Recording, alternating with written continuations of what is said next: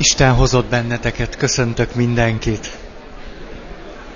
A tévhitekről, a hiedelmeinkről beszélünk. Van itt azt hiszem 14 pont, de majd a végére úgy is kiderül, hogy mennyi.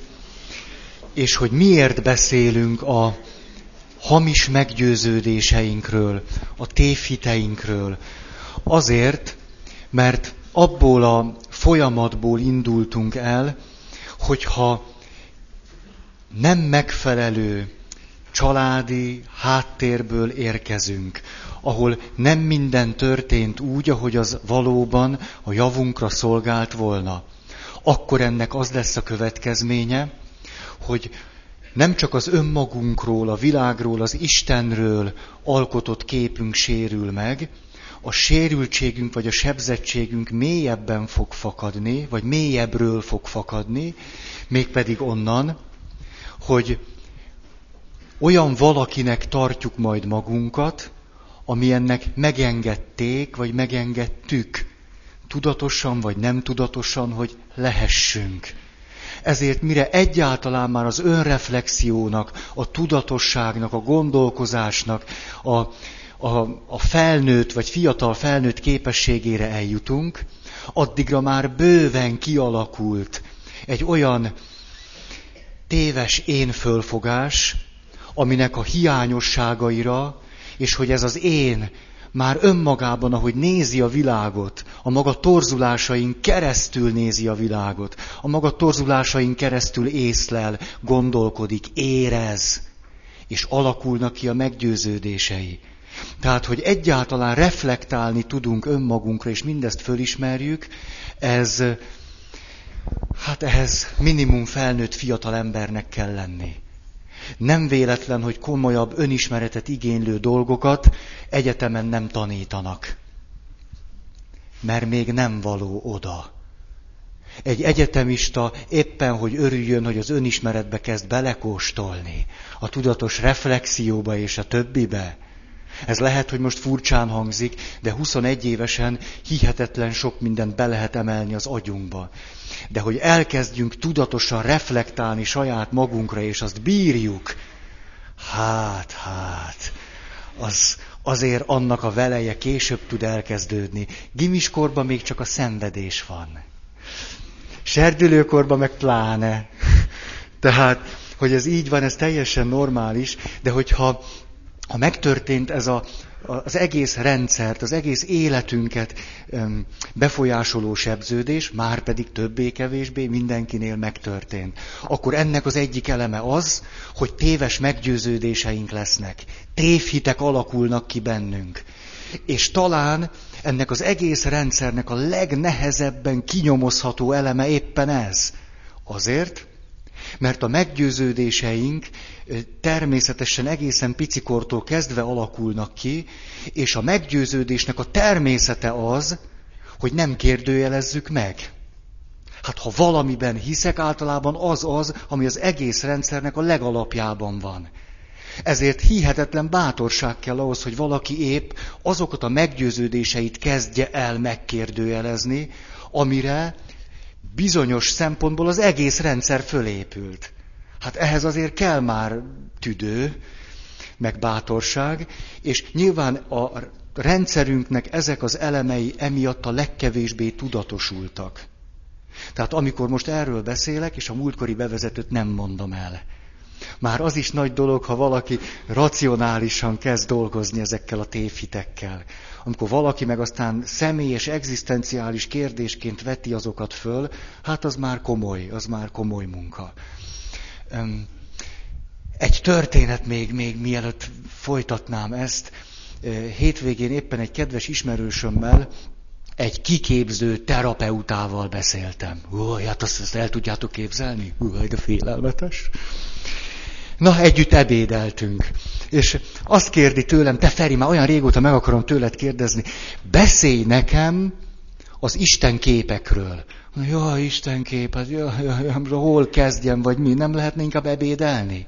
A, nem lehet, Feri, ez engem nagyon érdekel, valami workshopot fogok tartani ebből, úgyhogy most akkor gyerünk. És akkor kérdeztem, hogy jó, jó, ezt értem, milyen szempontból érdekel. És azt mondja, hogy engem a teológiai istenkép érdekel. Az az istenkép, amit ma az egyház a legtisztábban gondol arról, hogy milyen Isten, és ezt akarja közvetíteni az emberek felé. Engem ez érdekel. Mondd meg, hogy mi a frankó istenkép terén.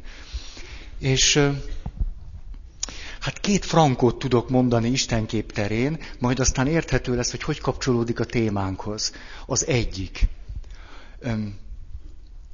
Az, hogy milyen az Isten, ez legalábbis a mi köröztény hagyományunkban leginkább annak felel meg, amilyen Jézus Krisztus. Ez az egyik. A másik, ha meg akarom tudni, hogy milyen ez az Isten, és nem Jézus Krisztusra akarok összpontosítani, és az ő személyét középpontba állítva kérdezek rá, hogy milyen Isten, akkor Isten az a valaki, akiben Jézus hisz. A mi Istenünk az az Isten, akiben Jézus hisz. Ahogyan benne hisz. Amilyen viszonyban Jézus az ő Istenével van, na a, ő a mi Istenünk. Ez azért olyan hallatlanul fontos, mert mert hát végül is most beszélhetünk össze-vissza ilyen, ilyen mennyei atya, meg jó pásztor, meg akármi csodáról. Ez idáig oké. Okay. Sokkal jobban járunk, hogyha ezt a két szempontot dolgozzuk ki a magunk esetében. Sokkal jobban járunk, mint hogy ilyen klisészerű izéket veszünk magunk elé. Én ezt a két dolgot szeretném mondani, és ez azért izgalmas, mert mikor elmondtam ennek a kiképző terapeutának, akkor ő a következőt mondta, te jó ég, én erről még sose hallottam, ez az egyik, akkor mi a fenét csinálunk? Nem, hát itt vagyunk azért, hogy képviseljük Istent, és a két lényeget nem mondjuk el. Tehát azt mondja, tudod, Feri, évtizedekig tartott egy naivitásom. Amikor dolgoztam fiatalokkal, meg még idősebbekkel, meg nagyon idősekkel, és előjött a szülőkkel való kapcsolat, a családi kapcsolatrendszerből fakadó sérültség, akkor én hívő emberként arra gondoltam, hogy van egy kiút, egy mindig kínálkozó kiút. Ha az illető hívő, akkor hívjuk elő az Isten képét.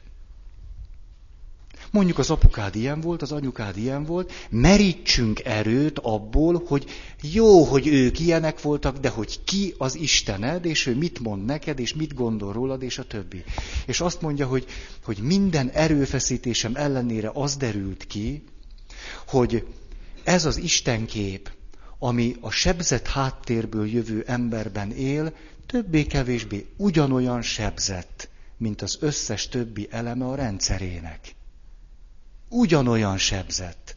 Hiába keresne oltalmat Istennél, egy olyan torz Isten él benne, és itt jutunk el a hithez és a meggyőződéshez, amely maga is torz, annyira és úgy, amennyire az a rendszer, hogy nem tud oltalmat találni Istennél. Találhatna, ha az a torz Istenkép, mint egy páncélajtó nem zárná őt el a valódi Istentől. Sok esetben még ez a torz istenkép fejeli meg az egész történetet. Ezért, ha őt megpróbáljuk rábírni arra, hogy keressen oltalmat a hitnél, akkor jó kiszúrunk vele. Ezért, amikor a, a, a hamis meggyőződéseinkről és a hitről beszélünk, akkor nagyon izgalmas volna nem csak a, a az emberi kapcsolatainkra vonatkozóan átgondolni ezen téves meggyőződéseket, hanem hogy ezek a téves meggyőződések vajon az Isten kapcsolatunkban hogyan jelennek meg. Egy milyen Istenkép fog következni a mi téves meggyőződéseinkből. Mert természetesen, hát, elég húzós, zúzós, rázós. Ah. Hát igen. Akkor Gyorsan ismétlem, hogy miről volt eddig szó. Mások szeretetét kikényszeríthetem, figyelmét, elfogadását ki kell kényszerítenem. Kettő. Nem tudok, nem lehetek olyan boldog, mint mások. Három. Nem tudom elviselni a szenvedést, magányt és szégyent. Négy, mások felelősek az én érzéseimért. Öt, én vagyok felelős mások érzéseiért. Ugye ezt rögtön össze is zagyváltam. Nem véletlen, mert olyan szorosan tartoznak össze. És itt megint egy pici értelmezés. Akkor még árnyaltabb lesz a kép. Ez pedig így szól, hogy vajon miért lehet olyan természetes egy felnőtt számára is, hogy felelős vagyok a másikban keltett érzésekért. Nyilván azért, mert minél kisebb vagyok, és hogy növök föl, nagyon fontos információkat adnak a szüleim azzal nekem, hogy milyen érzések vannak bennük. Főleg, amikor még nem is értem, hogy ők mit miért tartanak jónak vagy rossznak, ha én azt látom, hogy az apukám dühös, akkor a harag adja a legfontosabb információt arra, hogy ezt ne tegyem többet. Ha azt látom, hogy az anyukám elkezd sírni, ha én valamit teszek, akkor egy gyerek számára a legelsődlegesebb csatornán, az érzéseken keresztül jön egy nagyon markáns jelzés, hogy itt valami rossz dolgot tettem. Hát abszurdum egy négy éves gyereknek egy logikai rendszer keretein belül elmagyarázni, hogy majd felnőttként nem lesz neki annyira jó, ha most megrázza az áram. Hogy mi történik a sejtfalakkal és a sejtmembránnal, hogy mit tudom én, mi a sejt nyomás ment, tehát ezt el lehet kezdeni magyarázni, és igazunk van, de a gyereknek ez nem fog visszatartó erőt jelenteni. De az apuka iszonyú dühös, pattog, és a falhoz vágja a cipőjét, a gyerek érti, hogy itt a sejtmembránnal komoly bajok történnek. Tehát a gyerek nem hülye, hogy az érzések alapján dönti el, hogy mi jó, meg mi rossz. Ez idáig teljesen rendjén is van. Addig, ameddig a szülők a helyzetnek megfelelő érzéseket mutatják akkor éppen hitelesen mutatják a gyereknek, hogy mi jó, meg mi rossz. És akkor emlékeztek, hogy milyen hihetetlen sokat beszéltünk a parazita érzésekről és egyebekről. Hogy ha én sebzet vagyok, és olyan érzéseket mutatok bizonyos helyzetekben, amelyek nem oda valók, az tulajdonképpen úgy hat a gyerekre, mintha én folyamatosan téves igazságokat és információkat közölnék vele. Folyton folyvást. Mert hiszen ő azon a nyelven ért. Tehát ha egy gyerek, aki felnő, még mindig azt gondolja, hogy felelős a szülei érzéseiért, és cserébe nem felelős a saját érzéseiért, amikor itt túlzott felelősséget vállal, akkor egy érthető folyamatnak a, a, a sodrásában van, amiből azonban ki lehetne gyógyulni. És akkor itt hadd mondjak valamit, amit x éve gyötrődöm valamin, és most, most valahova eljutottam, ezt szeretném nektek megosztani. Hogy biztos már régen leírták azt, amire én most rájöttem. Ezt pedig úgy hívják, mert utálom, hogyha arról kell beszélnem, hogy én felelős vagyok, érted? Ugye erről sokat beszéltünk. Ugye ettől nagyon óvakodom az előbb elmondottak miatt. Mert ebbe olyan sok minden dolgot bele lehet gyömöszölni, hogy attól koldulunk. Az se tetszik igazán nekem, hogy azt mondjam, hogy nem vagyok felelős senkiért. Ez egy kicsit olyan brutálisan hangzik, nem? Mi lenne, hogyha akkor arról beszélnénk, hogy létezik kapcsolati felelősség? Nem én felelősségem, te felelőssége, te felelős vagy értem, én felelős vagyok érted, hanem kapcsolati felelősségről beszélhetnénk. Vagyis, hogyha én egy szülő-gyerek kapcsolatban vagyok, akkor egy szülő-gyerek kapcsolatnak megfelelő kapcsolati felelősségem van. És a másik oldalon is egy szülő-gyerek kapcsolatnak megfelelő kapcsolati felelőssége van a gyereknek. A kapcsolati felelősség az adva van az ember léttel. Ez nem olyan felelősség, amit az ember magára vehet, ha tetszik neki. Hanem épp az a poén, hogy a kapcsolati felelősségbe az ember bele nő és bele születik. Nem úgy bele nő, bele testesül. Mert hiszen kapcsolatokba születünk bele. Zsuzsanna, szervusz! Mikor lesz a meghallgatásod? Olyan későn? Ó. Elnézést. Ez egy kapcsolati pillanat volt. Szóval ez azt jelenti, hogy nem tudunk úgy erre a világra jönni, hogy ne kapcsolati felelősségek rendszerével születnénk már meg. Mert kapcsolatunk van az apukánkkal, az anyukánkkal, vannak nagyszüleink, lesznek testvéreink jó esetben, és az összes többi. Ezért ezt a felelősséget, ezt nem szabadon vesszük magunkra, hanem ezt a felelősséget fölismerjük, hogy ez a felelősség van. Azonban az lenne a gyógyulás útja, hogy képesek vagyunk minden kapcsolatban annak a kapcsolatnak megfelelő felelősséget vállalni. És főleg akkor lennénk igazán ember-emberek, hogyha azt a, azokat a felelősségeket mindenképpen tudatosítanánk, amelyeket nem választhatunk szabadon, hanem az a felelősség megelőzi a szabadságunkat. Ez már Böszörményi Nagy Iván. Bni. Ma fogok róla még beszélni. Vagyis ez azt jelenti, hogy egy szülő a szülő voltából adódóan kikerülhetetlen szülői felelősséggel rendelkezik a gyereke felé. És hogy a kapcsolati felelősségünket hogyan éljük meg, erre azt gondolom, hogy a szerepeink által. Hogy fölismerem azt, hogy én a gyerekemmel kapcsolatban szülő vagyok.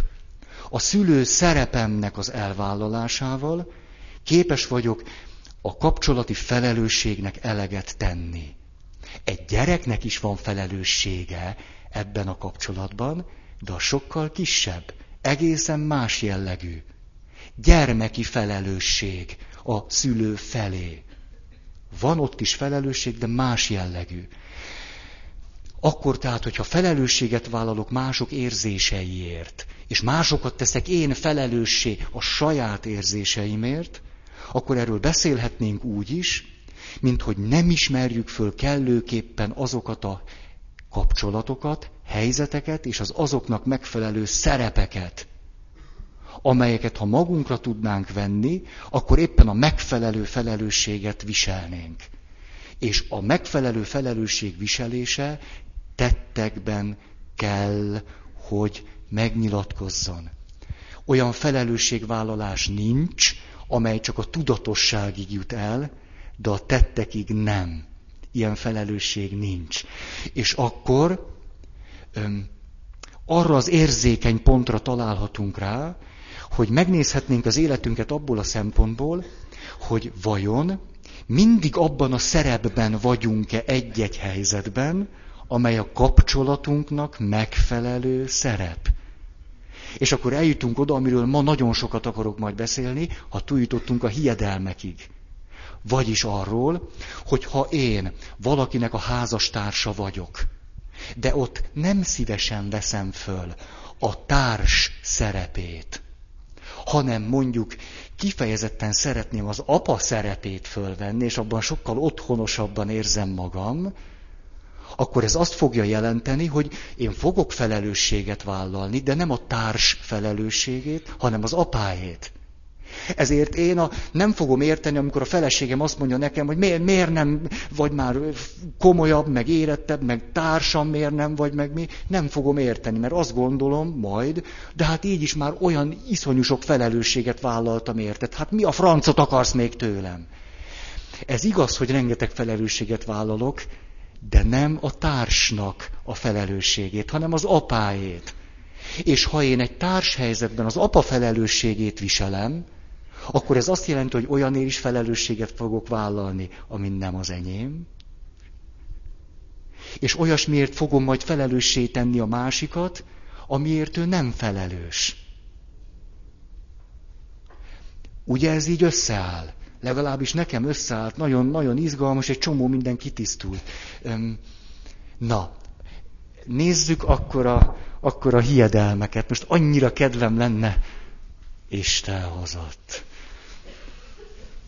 Jaj, kedvem lenne leülni nagyon okos emberekkel, és ezt az egészet megtárgyalni velük. Ezért eljöttem ide. Na szóval, ott tartottunk, hogy hat. Irányíthatom, hogy mások hogyan éreznek irántam, és hogyan bánnak velem. Ebbe belecsaptam múltkor. Nem? Nem? Itt elbizonytalanodtam, nem emlékeztem már. Nem. Nem, de, de, nem. Ú, micsoda nehéz helyzetbe sodródok. Mindegy, akkor beszélek róla. Azt mondja, olyan hatal... Hát ez mit jelent? Azt, hogy tulajdonképpen olyan hatalmat tulajdonítok magamnak, amilyen hatalmam nincs.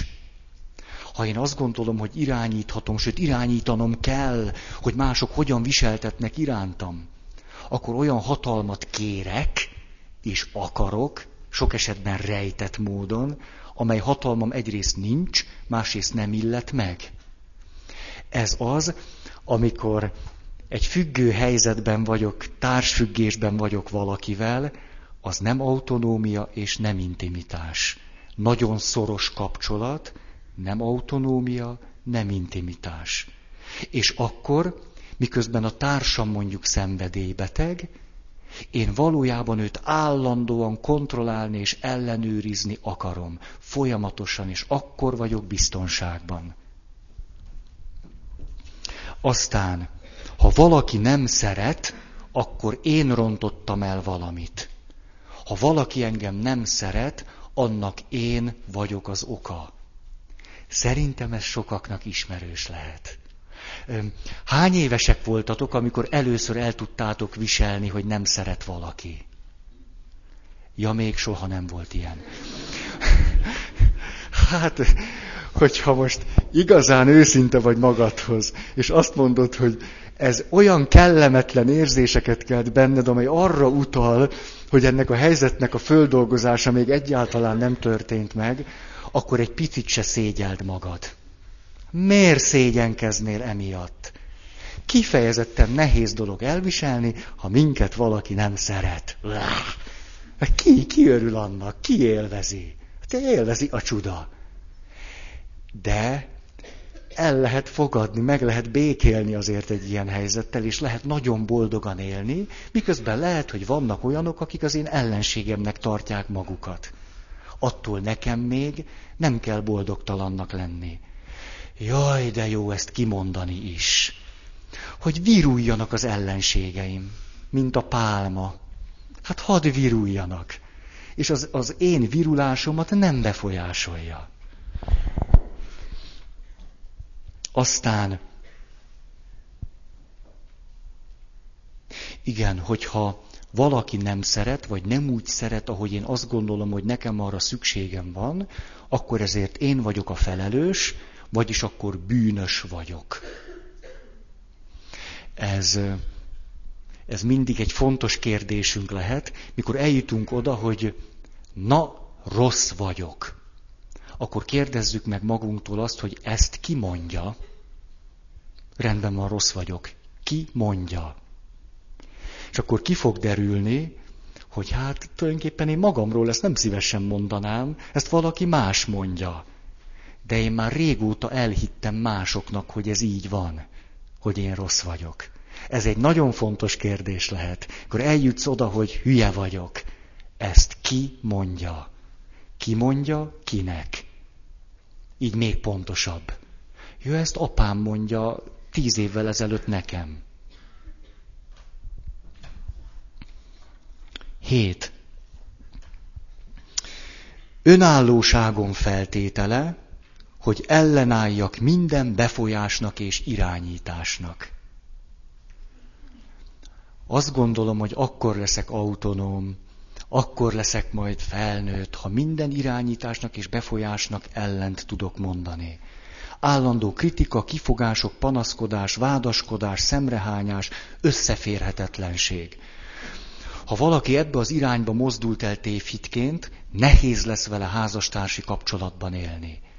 Nehéz, mert ő akkor eleve harcnak fogja tekinteni a kapcsolatot. És tudjátok, ennek a dinamikája az lesz, hogy amikor haladnék az intimitás felé, akkor lesz egy pont, Mert az intimitás mit jelent? Két dolgot. Föltárulnak a sebeim, és föltárul az, hogy itt és most sebezhető vagyok. Az intimitás tehát, mm-hmm, ne, azt én nem mondom, hogy veszélyes, mert ez is egy kicsit furcsa, nem? Az intimitás veszélyes. De hogy az intimitásban föltárulnak a sebeim és sebezhető vagyok, ez biztos. Hogy ez, ez veszélyes vagy nem, ezt döntsétek el. Most képzeljétek el, hogy ott vagyok én, mondjuk egy fiatal feleség. Ja. Tudjátok, nagyon szeretek szerepekbe bújni. Az nagyon jó. Már tudom én hány... Na, hogy mióta űzöm ezt. Jaj, hát ez nagyon jó dolog. Tudjátok, voltam már Ninivében kurva. Bizony. Egyszer eljátszottuk azt a helyzetet, ahogy Ninive a bűnös város, és megy Jónás. És ugye mindenki szabadon választ szerepet. Ha legyen a Jónás a csuda, majd legyenek a papok Jónások. Én prostituált voltam Ninivében, és mindenkit elcsábítottam, iszonyú jó volt. A, komolyan, komolyan, a stricimtől kértem mell operációra pénzt. És annyira meggyőzően beszéltem, hogy adott. Iszonyú jól ment. A, szóval, hogy jutottam ide ez, ez a, a, ez a Feri atya, ez a mell operáció padlóra küldött. Ez, hogy, hogy jutottam el? Hogy ellen kéne állnom minden befolyásnak. Most olvasom. Ja, hogy fiatal. Látjátok, annyira belekerültem a szerepbe, nem bírtam kijönni. A, tehát, hogy fiatal, de, de hogy, hogy mit akartam ezzel mondani? Várjatok, egy kis időt kérek. Hogy? Ja, játszma. Úgy van. Fiatal feleség vagyok. Megfelelő keblekkel. Szóval. És arra gondolok, ugye, ki mondja, hogy megfelelő, és kinek? Ez a nagy kérdés. Mi az, hogy megfelelő? Ki mondja, kinek? Na, szóval, ott vagyok ebben a tévhídben hogy, hogy nem tudom, ez ilyen, ilyen szappanopera helyzet, hogy akkor vagyok igazán modern nő, hogyha független vagyok, megfelelő keblekkel, és rajtam nem uralkodik férfi. Jó van, jó van, hát... És akkor közben van egy nagy, nagy, nagy nehézségem, mert azért mégiscsak valami kis intimitásra mégis vágyok. Nem, hát fiatal nő vagyok, na hogy vágyok, azért teljesen nem vagyok gyagya, hogy azt gondoljam, hogy egy cég vezetése az egyenértékű az intimitással, azért azt mégse gondolom, bár ezt nem hangoztatom. Mert akkor gyengének tűnnék a férfiak felé. Na mindegy. És akkor megyek közel a férjemhez. És amikor elérem azt a pontot, hogy a sebzettségem és a sebezhetőségem épp eléggé szorongatónak tűnik, akkor milyen leszek? Undok, kibírhatatlan, puf, a másiknak, jól beszólok valamit. Ennek az lesz az eredménye, hogy miközben vágyom az intimitásra, mint ifjú nő, a közben, pont amikor elmélyülhetne a kettőnk kapcsolat, akkor belerugok a másikba hopp, akkor izé három méterrel odébb, akkor kezdjük megint. És akkor ezt játsszuk végig. Hát jó így élni? Ugye nem. Oké. Okay. Milyen egyszerűek a dolgok, ugye? Akkor ebben folyamatos harc és folyamatos félelem lesz. Sok harc, rengeteg félelem. A félelmet azonban elrejtem, és nem mondom ki mert nem félek, hanem erős vagyok és győzök. És közben majd megdöglök egy bensőséges kapcsolatért. Hadd folytassam a párbeszédet a félelemmel, mert most pont eljutottunk ide. Azt mondja. Riporter. És hogyan tudnak megszabadulni öntől? Természetesen sehogy. Én osztom a lapokat. Van egy trükköm, a harc vagy hátraarc módszerét használom. Emlékeztek? Téridi, menjünk tovább. Azt mondja,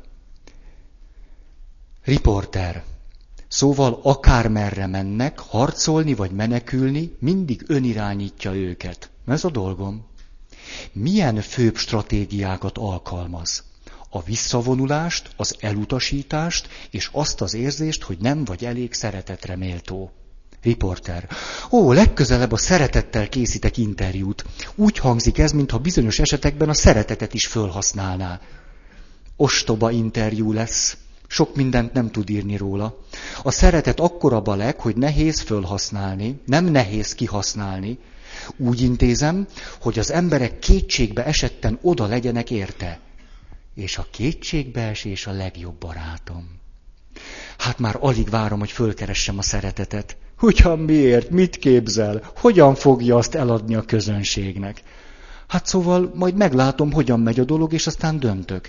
És most visszatérve arra, amiről beszélünk, mire használjon a szeretetet? Nos, elhitettem az emberekkel, hogy az feltételekhez van kötve. Ahhoz, hogy megkapják, szinte tökéletesnek kell lenniük. Kétségesé teszem számukra, hogy kaphatnak-e valaha is eleget belőle, ha egyáltalán kaphatnak úgy mellesleg.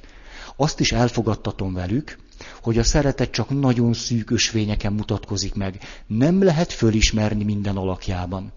Ilyetéképpen az emberek oda lyukadnak ki, hogy nem szeretetre méltók, vagy oda, hogy a számukra fontos személyek nem is szeretik őket. Riporter. Tehát ön elhiteti az emberekkel, hogy van értelme oltalmazni magukat akkor, ha életükből hiányzik a szeretet? Pontosan. Ön már tudja, hogy igazam van, nézzen magára. Mire gondol? Csak rajta? Ön nem tud átejteni egy szakértőt. Ön azóta védi magát egy újabb sérelemtől, amióta a középiskolás szerelme meglépett a maga legjobb barátjával. Hogyan tudja másképpen megmagyarázni, hogy nem nősült meg? Nem hiszem, hogy ez lenne az oka. Mondhat nekem akármit. Szóval azt hiszi, hogy ön uralkodik az én szerelmi életemen is? Félelem. Ne törődjön vele, nem olyan fontos. Az a fontos, hogy most nyugodtnak és magabiztosnak érzi magát, nem?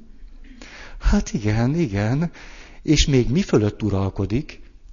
Egyes fontosabb vonatkozásokban én befolyásolom az egész földgolyót. Tudna néhány példát mondani? Az emberek legtöbb csoportjában félelmet és gyanakvást táplálok a többi csoport zömével szemben. Ebben a folyamatban fölhasználom a fajtákat, vallásokat, bőrszíneket és nemzetiségeket, de még a nemeket is. Sikerre viszi ezt a paranoia egyik legmegbízhatóbb munkatársam, aki az előítélettel szövetkezik. Így válik lehetővé, hogy a legtöbb politikai rendszer szolgálatába lépjek. Én írtam elő azt a törvényt, amelyen minden nemzet külpolitikája alapul. Mi az? Az ország politikai és földrajzi területének és kultúrájának fönnmaradása. Mindenki más rovására előjogokkal ruházok föl nagy embercsoportokat, uralomra segítem a világnézetüket, és megvédem azt a nézetet a támadásokkal szemben. Megtanítom félni őket attól, hogy kulturálisan keveredjenek. Még lesz egy rövid rész.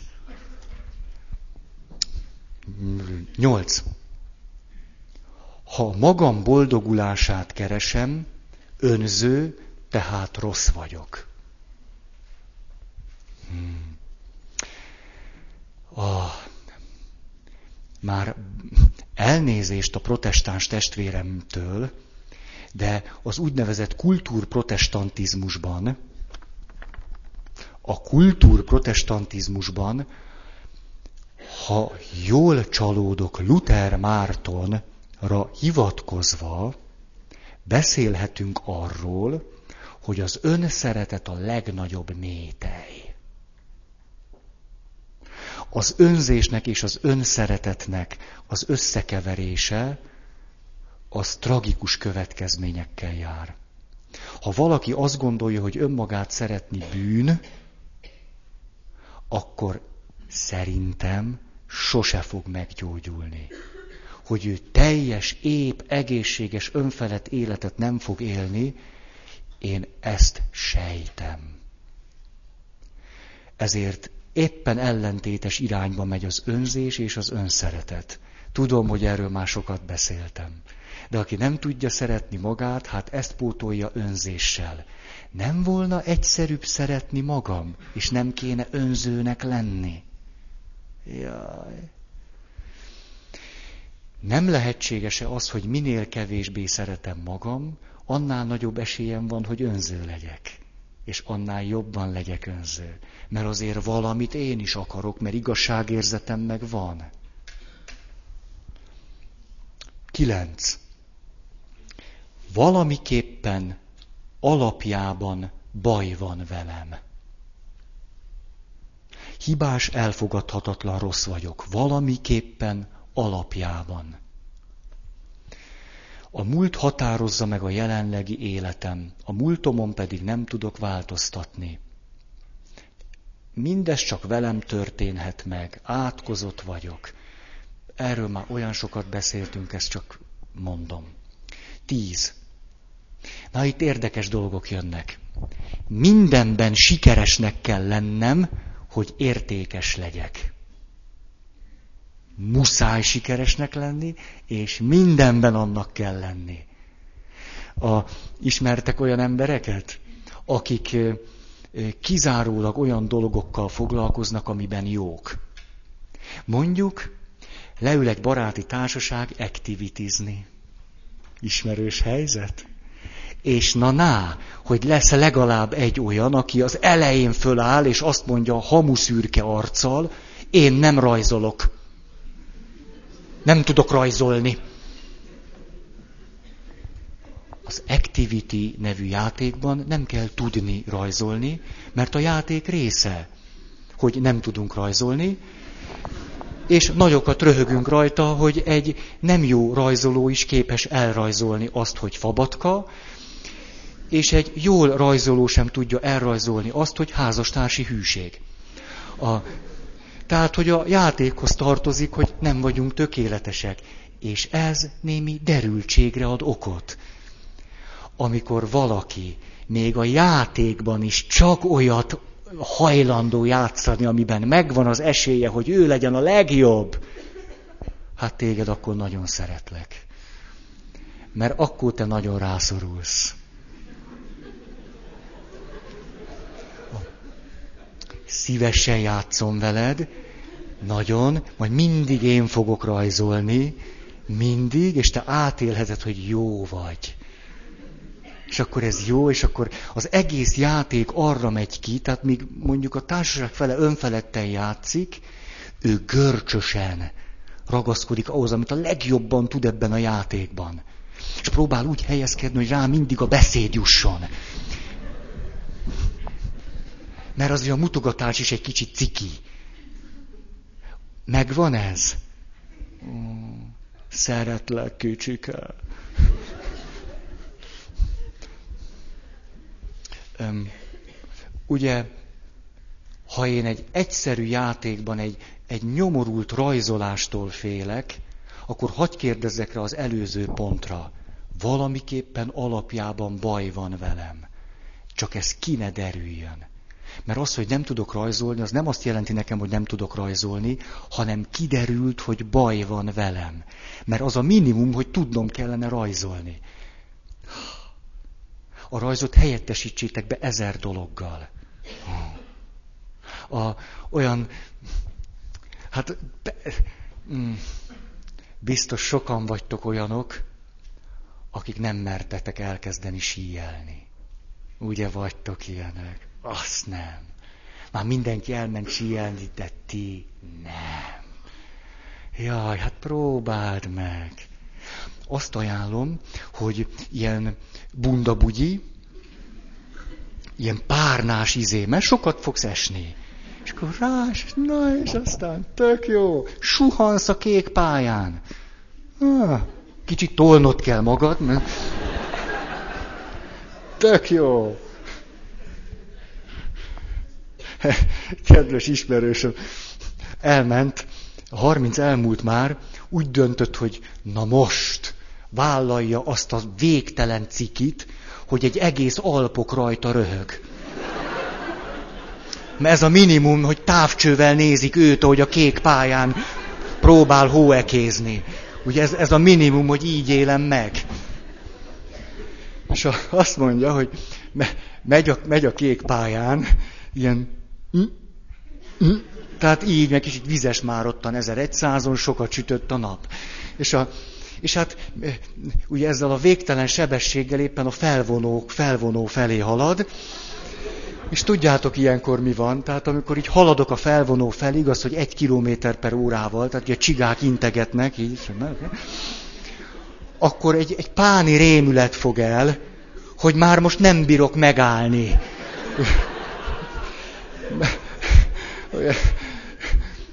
Egy ilyen erősebb szél elég lenne hozzá, de pehjen van, mert szélcsend van. És, a, és ezzel, a, ezzel a rémületes sebességgel így becsúszok a fölvonóba, és akkor tudjátok, jön az öt éves kisgyerek, így lazán egy kézzel tartja magát, így a tárcsással így jön föl, úgy kikerül, mire én még kettőt hömpölygök, és a fölvonó tetején, ahogy kedves barátom elmesélte ezt az esetet, fölnéztem két hömpölygés között, a símester már leállította a felvonót, és én pedig pont láttam a gyerekemet, ahogy a fölvonó végén szánakozó tekintettel rám nézett. Apa síjelni tanul. Na jó.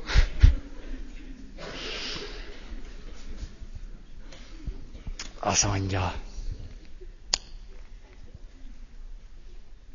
Ide tartozik az is, hogy az élet egy nagy probléma. Állandóan problémákat kell megoldani, és most mondom, hogy egy hiedelem hogy tud, hogy tud hihetetlenül ö, rendszerré válni. Tehát az élet egy probléma. Nekem mindig sikeresnek kell lennem. Minden problémát meg kell tudnom oldani. De minden problémára van is megoldás. Nekem a minden problémára adott minden választ meg kell találnom. A legjobb választ kell megtalálnom minden problémára, és ez úgy szokott katasztrófává fulladni, hogy nem csak minden problémára van mindig válasz, hanem mindig csak egy válasz van. Nincs több válasz, csak egy. És nekem azt az egy egyedül lehetséges legjobb választ kell megtalálnom. Ismerős ez valakinek? Ülünk egy csoportban. Ugye azt, azt arról beszélgetünk, hogy hogyan lehet segítő kapcsolatban másoknak segítségére lenni. És ezt úgy, úgy csináljuk, hogy a csoport tagjai jegyzőkönyveket hoznak egy klienssel való beszélgetésről. És akkor ott van kliens, meg én, kliens, én, és akkor hozzák a jegyzőkönyveket, mi pedig ott ülünk és elemezzük őket. Nagyon jó. Na, na, hogy minden csoportban lesz valaki, aki meg sem mer szólalni, és az a valaki, aki meg sem mer szólalni, őróla már messziről van egy hipotézisem, keresi az egyedül jó mondatot. Mert mikor a kliens azt mondja, mondjuk, egész tehetetlen vagyok attól, hogy a férjem nem érti meg, amit mondok neki akkor ő benne egy iszonyat görcs alakul ki, és azt gondolja, hogy erre most egy tökéletes mondatot kell mondania, az egyedül lehetséges jó mondatot, és azt nem találja meg, akkor vége a beszélgetésnek. És milyen nagy dolog, mikor egy ilyen valaki feloldódik, és rájön arra, hogy egy beszélgetésben nem csak egy jó mondat van, hanem nagyon sok és hogy senki se tudja, hogy a kliensnek mi lenne a legjobb mondat. Gőzünk sincs róla, csak tippelgetünk. Próbálunk vele együttérzőek lenni, megérteni, és tippelünk. És néha óriási baromságokat mondunk. És tudjátok, mi a jó? Hogy a kliens is ember. Csak a kliens erre azt mondja, nem, én nem gondolom így. Jaj, de jó, akkor tudjuk, hogy ez nem jó, és kész.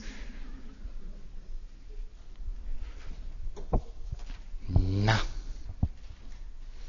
rugalmatlan modellek, vagy-vagy világ. Mondjuk, vállás vagy szabadság. Ez egy rugalmatlan modell. Nagyon sok ember fejében ez úgy van, mondjuk egy férfit. Vegyünk egy férfit. Azt mondja, nem érzem szabadnak magamat a házasságomban. Most akkor maradjak a házasságomban rab, vagy váljak el, és legyek szabad. Ez egy akkora tévhit, mint ide Jeruzsálem. Ugyanis a dolog nem így áll. Ha ő elválik a feleségétől, akkor még nem lesz szabad, csak függetlenebb. Szabad nem lesz ettől. A szabadság ugyanis nem ott van. Mert a kérdés az az, hogy szabad lenni a házasságban, vagy nem szabadnak lenni, és szabadnak lenni, miután elváltam, és nem szabadnak lenni, miután elváltam. Ez a kérdés. Az lehet, hogy én olyan tehetetlen vagyok, hogy még a függetlenség is megéri nekem attól a másik valakitől. Legalábbis egy relatív függetlenség. De ettől még nem lettem szabad.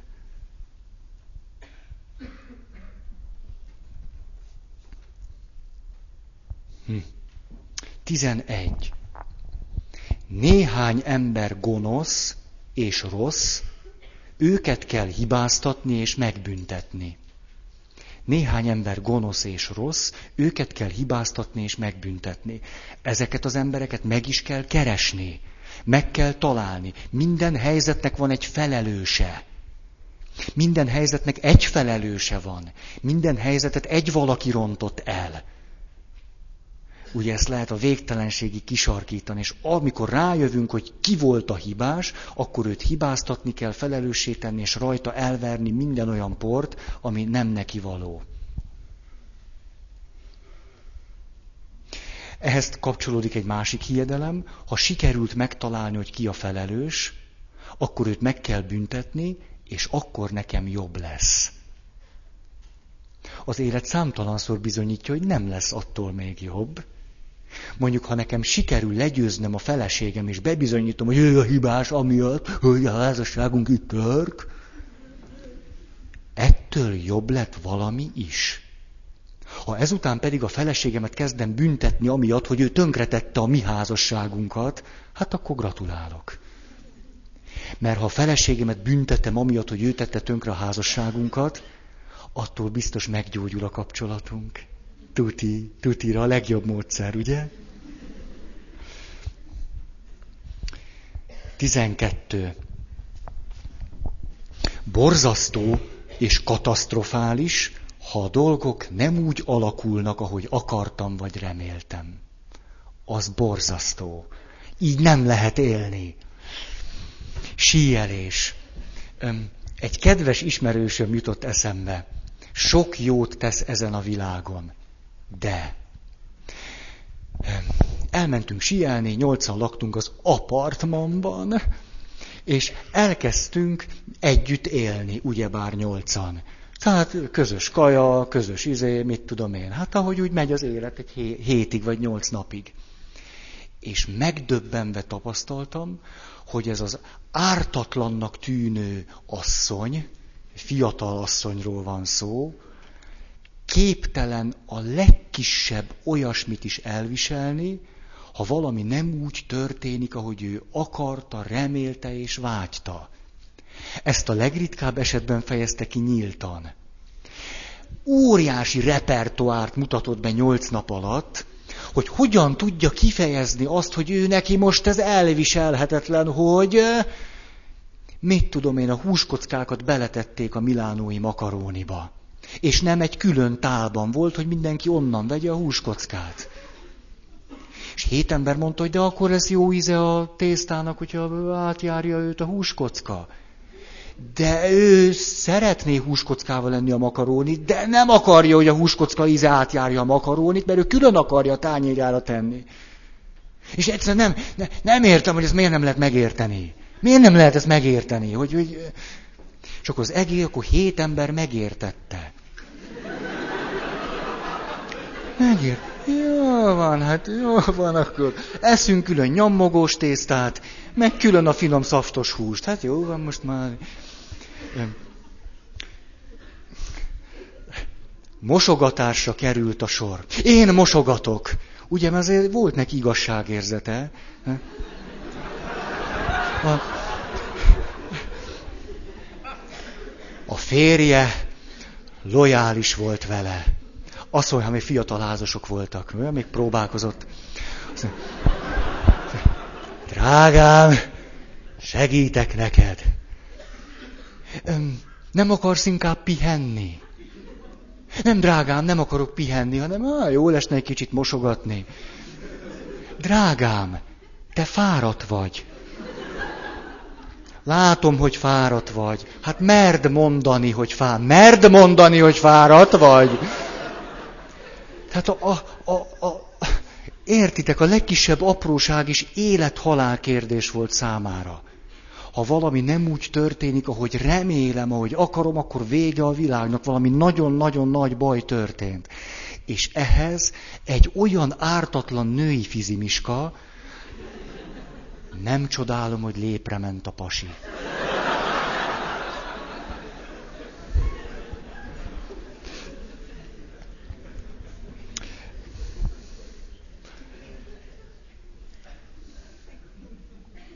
A férfiak is tudnak ám, a nők ezt praktikusan oldják meg. A férfiaknak életbölcsességeik vannak, életszabályaik, hogy mit hogy kell tenni. És azt nem bírják elviselni, hogy a feleségük valamit másképp tesz. Mondjuk, hogyan kell a mikrohullámú sütőbe betenni az ételt? Hm? Az italt hova helyezzük a mikrohullámú sütőbe? A férfi tudja, hogy a mikrohullámú sütőbe nem érdemes legközépre helyezni, mert ott egy kicsit lassabban melegszik, meg érdemes forgatni. De a felesége kicsit elbambul. Szokott egy kicsit másra is figyelni, mint a férfi életbölcsességeinek a szüntelen megvalósítására a saját életében. Ezért véletlenül a férfinek készítendő teát a középhez közelebb helyezi. Ez ne, ne, ne, nem meri a középre rakni, tehát már szocializálódott annyira, hogy úgy véletlenül se kerül a középre, csak úgy, úgy egy kicsit úgy a közép felé csusszant. A férfi pedig ül az asztalnál, és látja, hogy alig forog.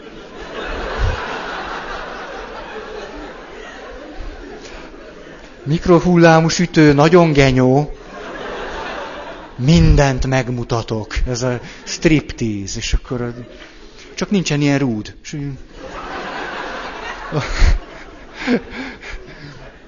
Na, jó. Feri atya, gondolja szentelésedre, hogy ott milyen komoly voltál. Na, na, hát el kellett terülni, értitek? Hát, azt, ú, most, jaj, na ezt nem mondom el azt mondja, uh, nem járt le az idő? Nem. 13. Azok, akik nagyon sebzettek, azt fogják mondani, hogy jaj, ne, nekik 14. Azt mondja, ja, igen, pont erről van itt szó. Na hát, valami, ami veszélyes vagy ártalmas lehet, nagy gondot és nehézséget fog okozni. Vagy kell, hogy okozzon. Ezért mindazt, ami veszélyes vagy ártalmas lehet, állandóan észben kell tartani. Ha, megvan, ugye nem kell még egyszer elmondani. A, ez egészen a téveszmékig mehet, egészen odáig. De ilyen finom formában is.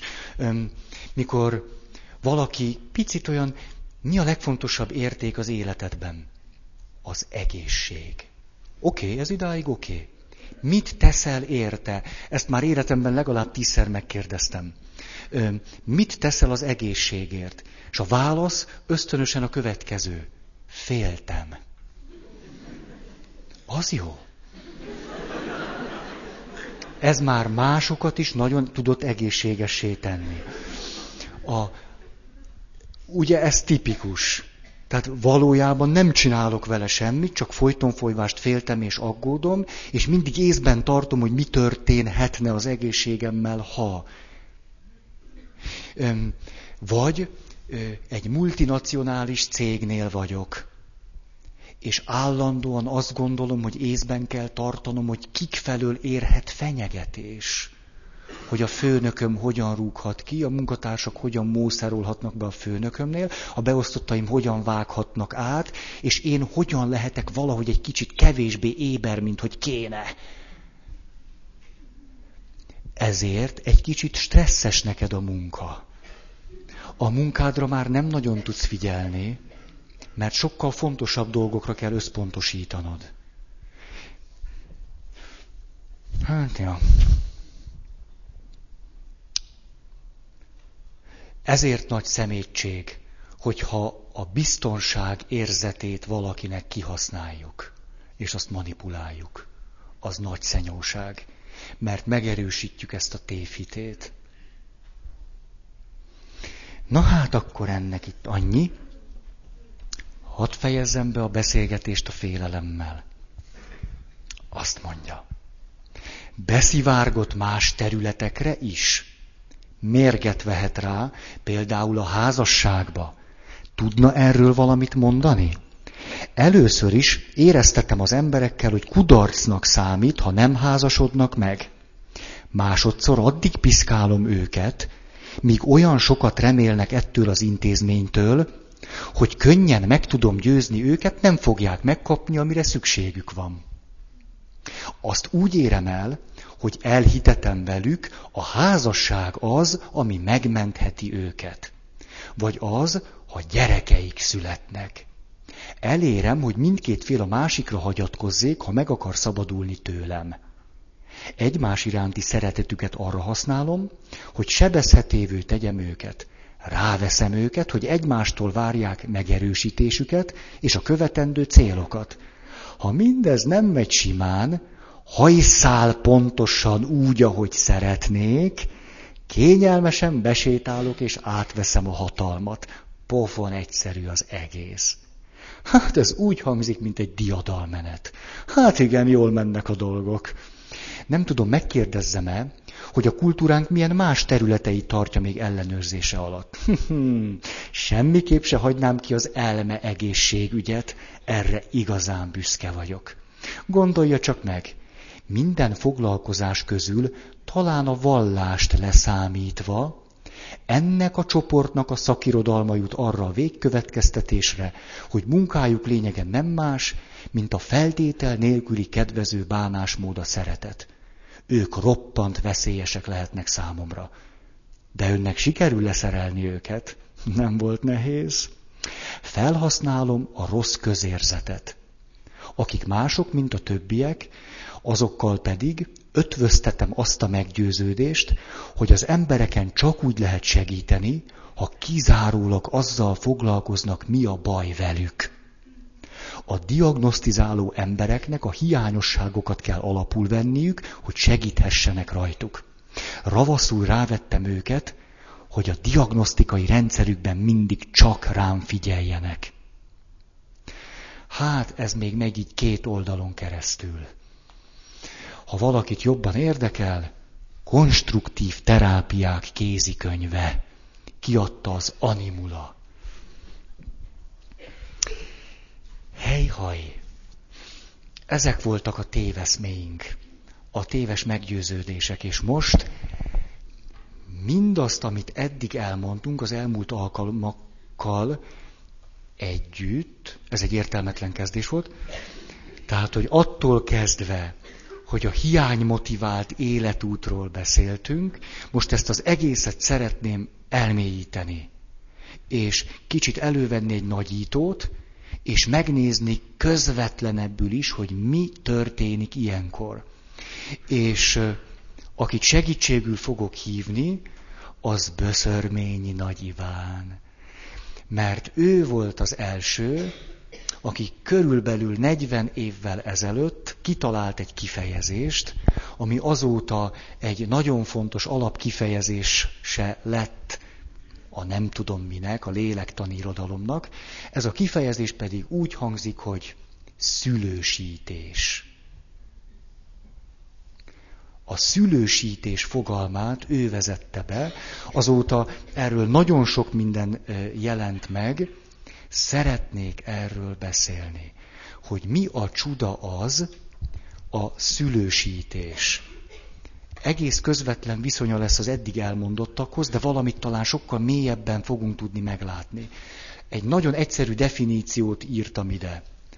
Fogjul ejtett személyre való romboló hatású támaszkodás. Elmondom még egyszer. Egy fogjul ejtett személyre való romboló hatású támaszkodás. Ez a szülősítés. Függő, birtokló, kihasználó kapcsolatban úgy támaszkodok valaki másra, hogy azzal őt függő, szorongó, kiszolgáltatott, birtokló helyzetbe hozom, és ahogy rátámaszkodom, ez ő neki nem jó. Ez a szülősítés. A szülősítésnek azt is általában egy szülő szokta a gyereke felé tenni, de természetesen aztán ezeket a mintákat a házastársi kapcsolatba is átvisszük.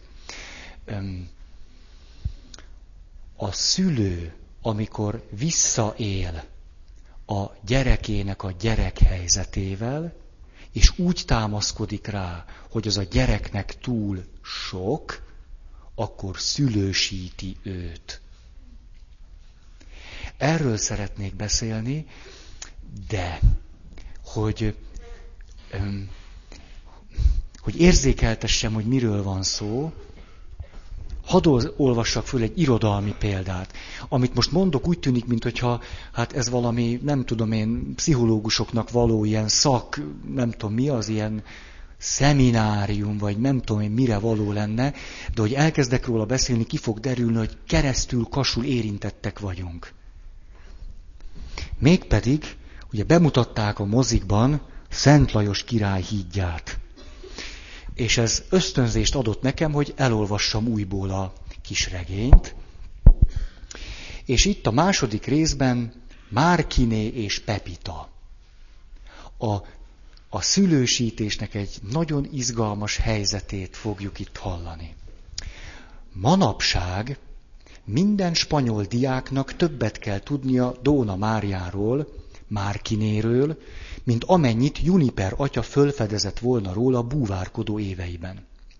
Egy évszázaddal a Márkiné halála után levelei a spanyol irodalom ékességévé váltak, Életét, korát állandóan tüzetesen tanulmányozták.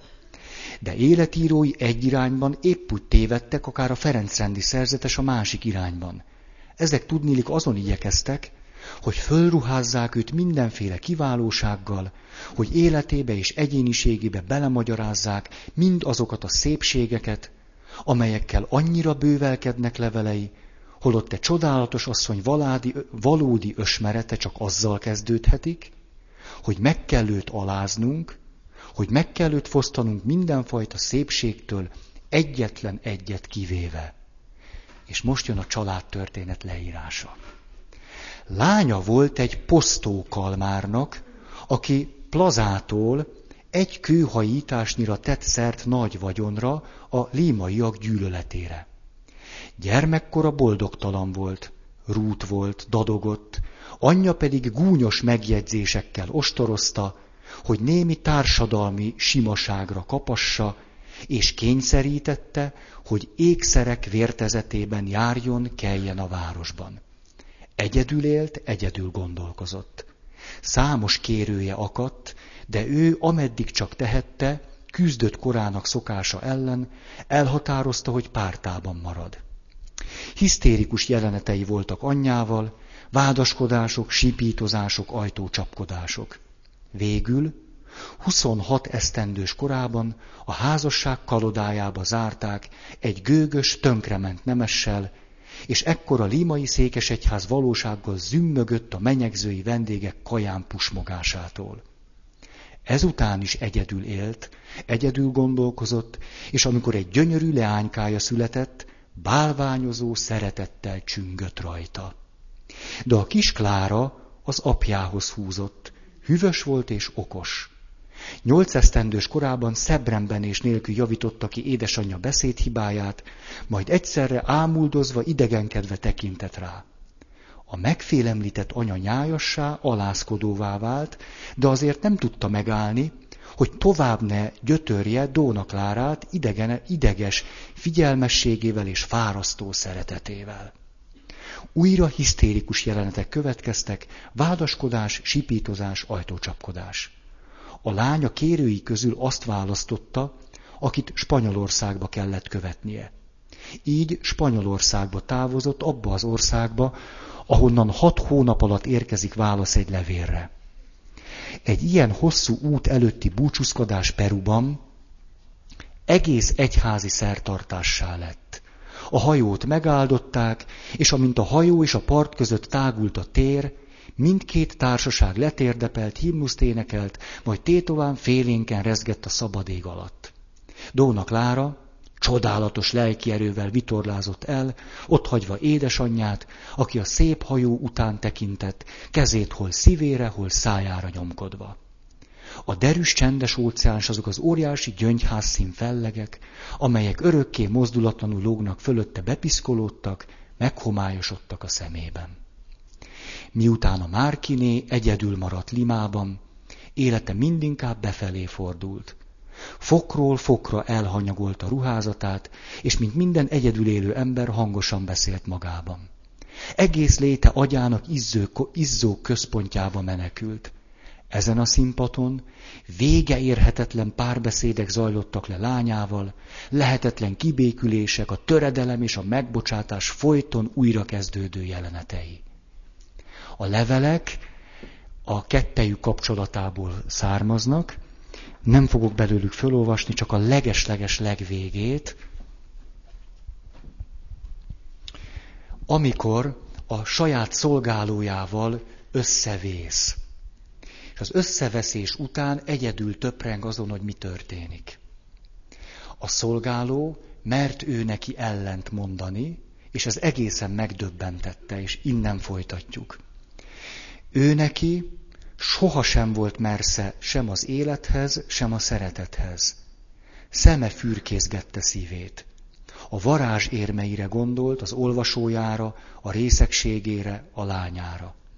Eszébe jutott hosszú-hosszú együttlétük, melyet kiföldelt beszélgetések roncsai népesítettek be, képzelt mellőzések, rosszul elsült bizalmaskodások, vádak, hogy lánya lenézi őket, hogy kizárja a szobájából, ezen a napon bizonyára megőrült, hiszen emlékezett, hogy az asztalt verte, de nem az én hibám kiáltott. Nem az én hibám, hogy így történt. Ennek így kellett történnie, hiszen így neveltek. Holnap azonban új életet kezdek. Vár, majd meglátod, drága gyermekem.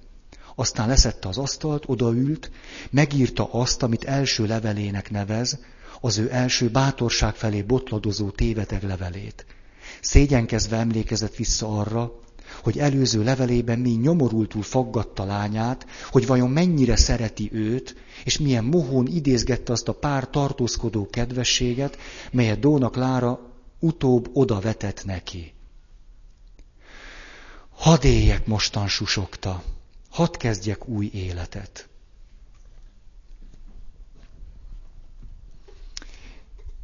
egészen tökéletesen frappáns leírása annak, hogy három generációban hogyan jelenik meg, és hogyan adódik tovább a szülősítés. És hogyan teszi nyomorultá a felnőtt életét. Na,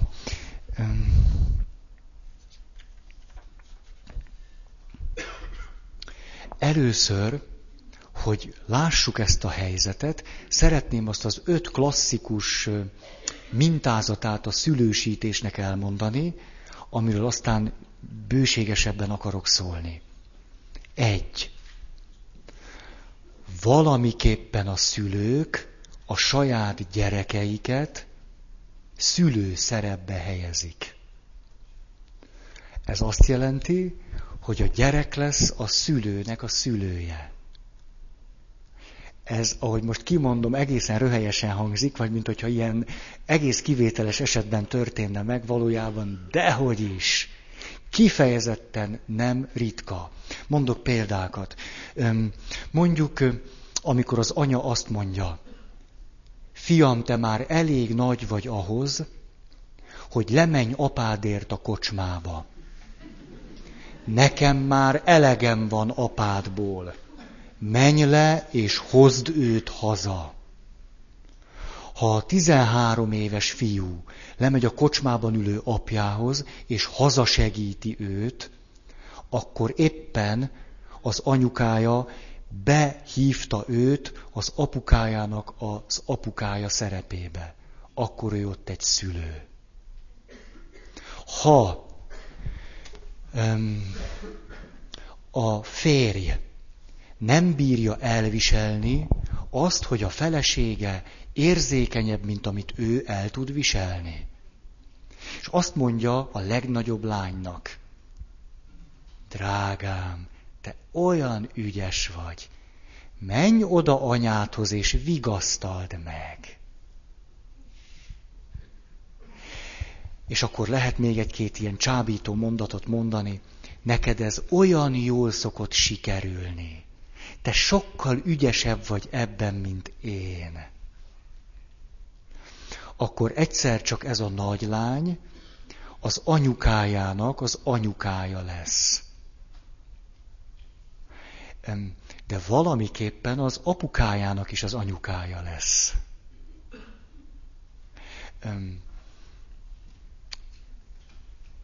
Egy kérdés magam felé. Baj-e az, hogyha ilyesmi megtörténik egy családban? A válasz önmagában nem.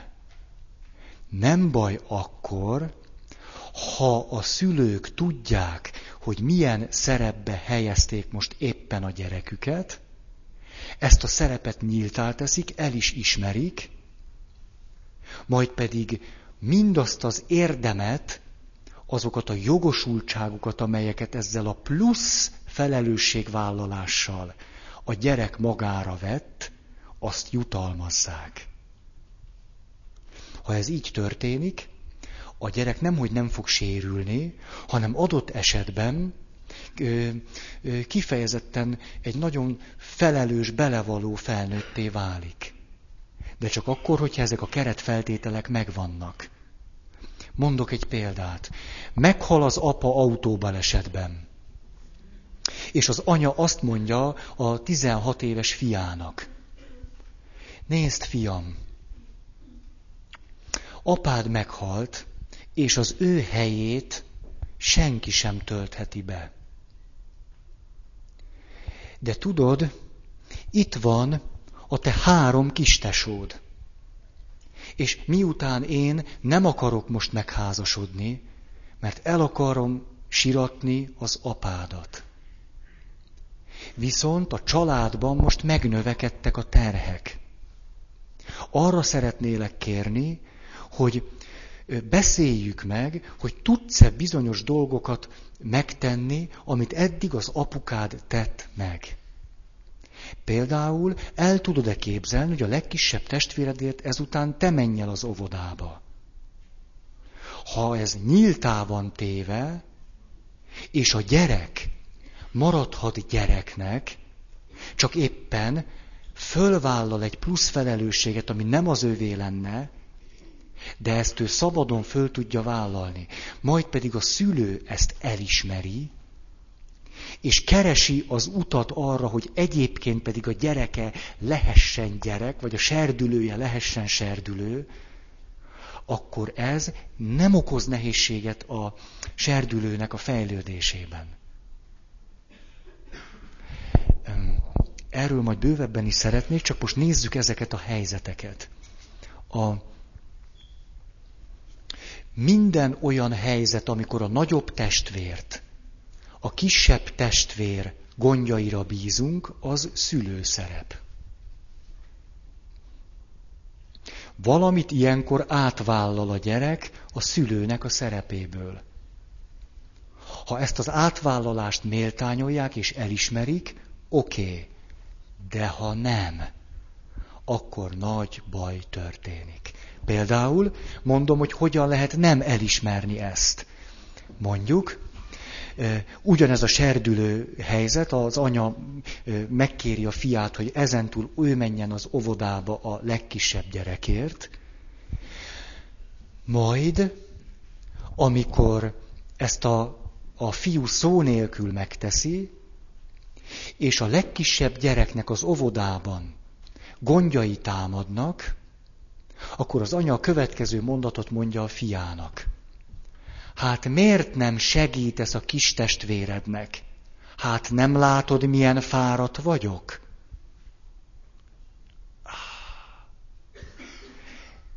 Érthető volt a mondat, hogy ez mit jelent? Ebben a pillanatban már nem ismeri el, hogy a gyereke lehet gyerek, vagy a serdülő lehet serdülő, hogy ő szabadon megtett valamit abból, amit neki nem kellene megtenni, és hogy ezért ő neki plusz érdemei vannak ebben a családban, amit el kell ismerni a szülőnek. Itt a fordítottja történt, nem, hogy nem kapott elismerést a fiú azért, hogy minden nap elment a kis testvéré az óvodába, hanem bűntudatot kelt az anya a saját fiában, amiért az nem vállal még többet abból a szerepből, ami nem az ő dolga. Ennek egészen sarkos, egészen brutális megoldásai is lehetnek. A, a bűntudatkeltésnek, a zsarolásnak, az érzelmi függésnek és elnyomásnak olyan kálváriáját járhatja be egy szülő szerepbe helyezett gyerek, hogy most mondom, érdemes erre egy kicsi időt szánni, hogy gondoljátok át, hogy hogy van ez veletek, hogy ez hogy volt veletek. Nagyon érdemes. Amikor mondjuk a legidősebb fiúnak azt mondják, te már olyan okos vagy, te már nagy fiú vagy, te már megérted azt, hogy ez idáig oké. Okay. De hogyha ezen túl a szülő elkezdi elvárni mindenféle jutalom nélkül, és elismerés nélkül, a jutalom alatt az elismerésnek a formáit értjük. Elismerés nélkül, hogy annak a nyomorult 13 éves fiúnak olyasmit kell megérteni, amit egy 13 éves fiúnak nem kéne megérteni. Egy 13 éves fiúnak nem kell megértenie azt, hogy a szülei elváltak, ezért fele annyi pénzből kell megélniük, és emiatt ő neki nem lehetnek olyan dolgai, mint az összes osztálytársának. Egy 13 éves fiú igenis lehet nagyon dühös azért, hogy ő neki az nincs. Lehet dühös, mert hetedikes. És dühönghet.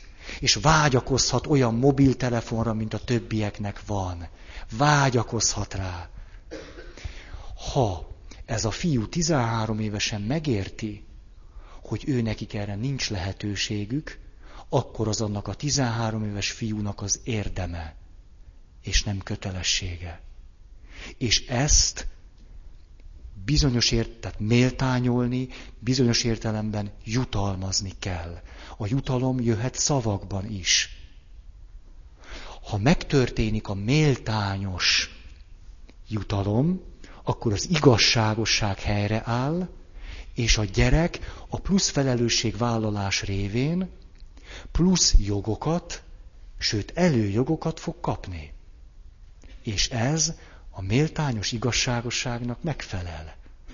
Tehát például ezt a gyereket a szülő azt mondhatja, hogy nézd, te olyan sok mindenben ö, megértetted ezt a nehéz családi helyzetet, ezért én egész bátran elengedlek téged éjfélig is bulizni.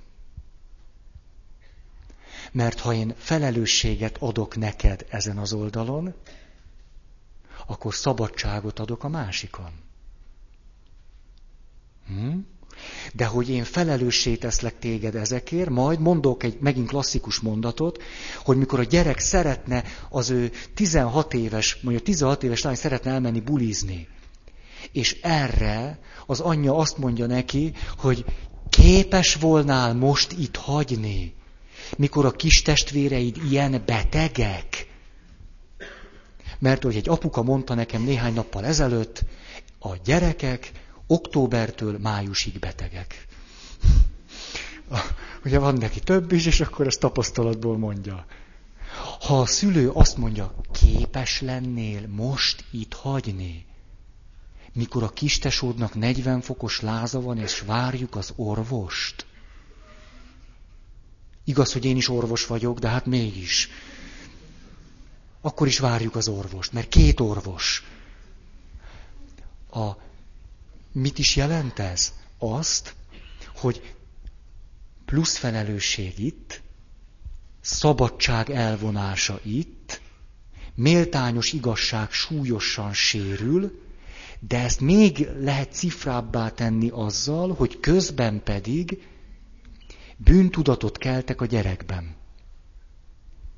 Még plusz bűntudat, őt korholom és, és vádaskodok vele szemben, ha valami olyasmit akarna megtenni, ami vagy egyébként is mondjuk így járna neki, vagy pedig abból a plusz felelősségből járna neki, amit ő vállalt. Ezt nyugodtan mondhatjuk ördögi körnek. Ez tönkreteszi az embert. Tönkreteszi hihetetlen mélyen.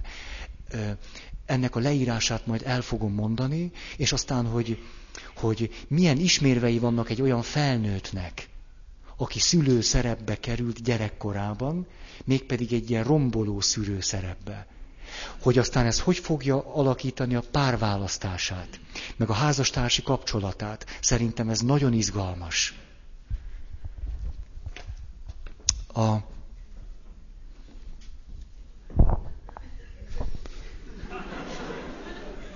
Hát még ilyet nem csináltam soha. Vannak, akik menekülnek, mert látják, hogy teljesen túlzott felelősséggel ruháztalak föl benneteket. Most ezt el kell ismernem, hogy jogotok van az én elnézésemre. Na, te jó ég, ez teljesen... Látszik, hogy ez, ez nagy témám. Akar-e valaki hirdetni?